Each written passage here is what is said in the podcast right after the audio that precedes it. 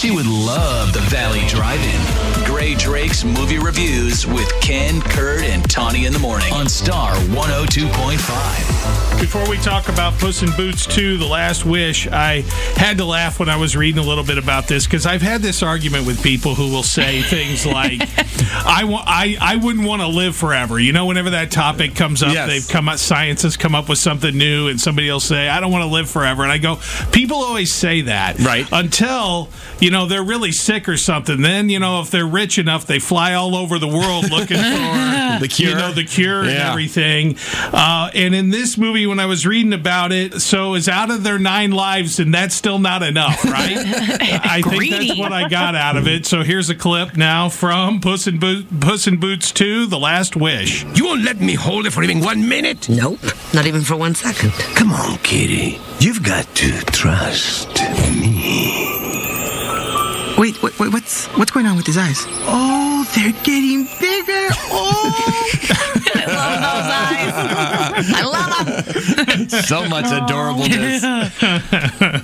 we, we love him and his widow eyes. his widow eyes.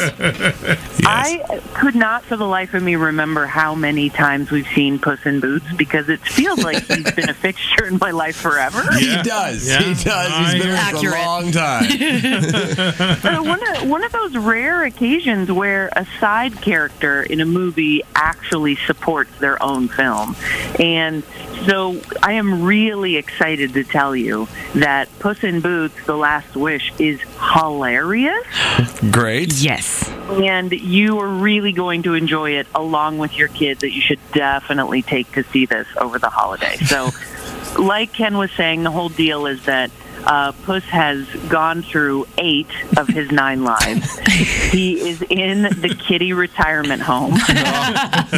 That sounds like a lot of napping. I'm jealous. no, so many sunbeams.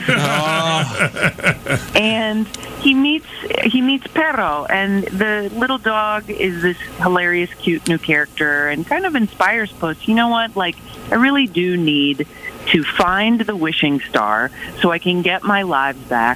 And I need to go on this adventure because that's who I am, an adventurer.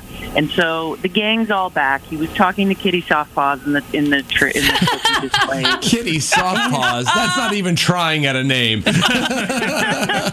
Hey, listen, I dare you to look Salma Hayek in the eye and tell her that. Yeah. Kurt wouldn't look at her eyes.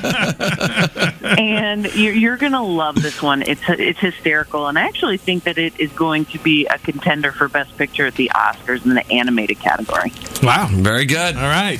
Grae Drake joins us every week to talk about the movies and also things you can stream. You can always catch her on her Instagram page or her YouTube channel. And the YouTube channel is called The Gray Area. You'll want to spell Grae, G R A E, when you're searching. And you have a Merry Christmas, Grae. Thank you so much.